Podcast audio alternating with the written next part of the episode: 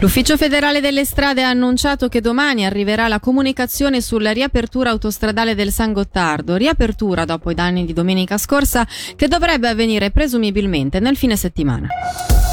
Dopo 32 anni cessa l'attività della discoteca più grande della Svizzera italiana. Il Vanilla di Riazzino chiuderà infatti i battenti a inizio 2024. Sentiamo Michele Sedili. Dal 2024 niente più musica al Vanilla, la storica discoteca di Riazzino chiuderà.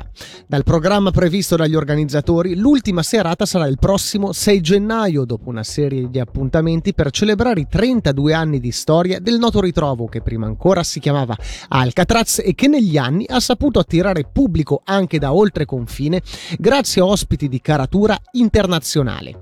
La decisione è stata confermata a Radio Ticino dagli organizzatori. La discoteca più grande del Ticino, come si può leggere sui canali ufficiali, ha annunciato l'apertura della stagione come The Last Opening Season a partire dal prossimo 23 settembre. Domani la stampa è stata convocata per svelare i dettagli delle serate in programma e soprattutto la presentazione di un nuovo progetto.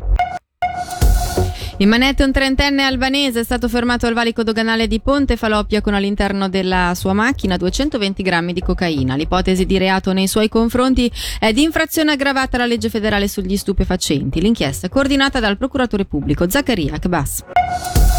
È stato presentato questa mattina il programma di inaugurazione del Parco del Laveggio che si terrà domenica 8 ottobre, parco che rappresenta una vera e propria area verde per gli abitanti del Mendrisiotto. Sentiamo Grazia Bianchi dell'Associazione Cittadini per il Territorio. L'8 ottobre sarà l'inaugurazione del parco, sarà il momento finale diciamo dell'anno del Laveggio, ma non sarà la fine del progetto. Il progetto eh, sarà un, un progetto in divenire, per cui anche nei prossimi anni noi terremo d'occhio il territorio territorio e andremo avanti a migliorarlo. Sarà una giornata di grande festa che si svolgerà lungo tutto il percorso tra Stabio e Riva San Vitale con eh, diverse attività. Ci saranno due mongolfiere che porteranno in altezza le persone per vedere un pezzo di territorio, di percorso del fiume.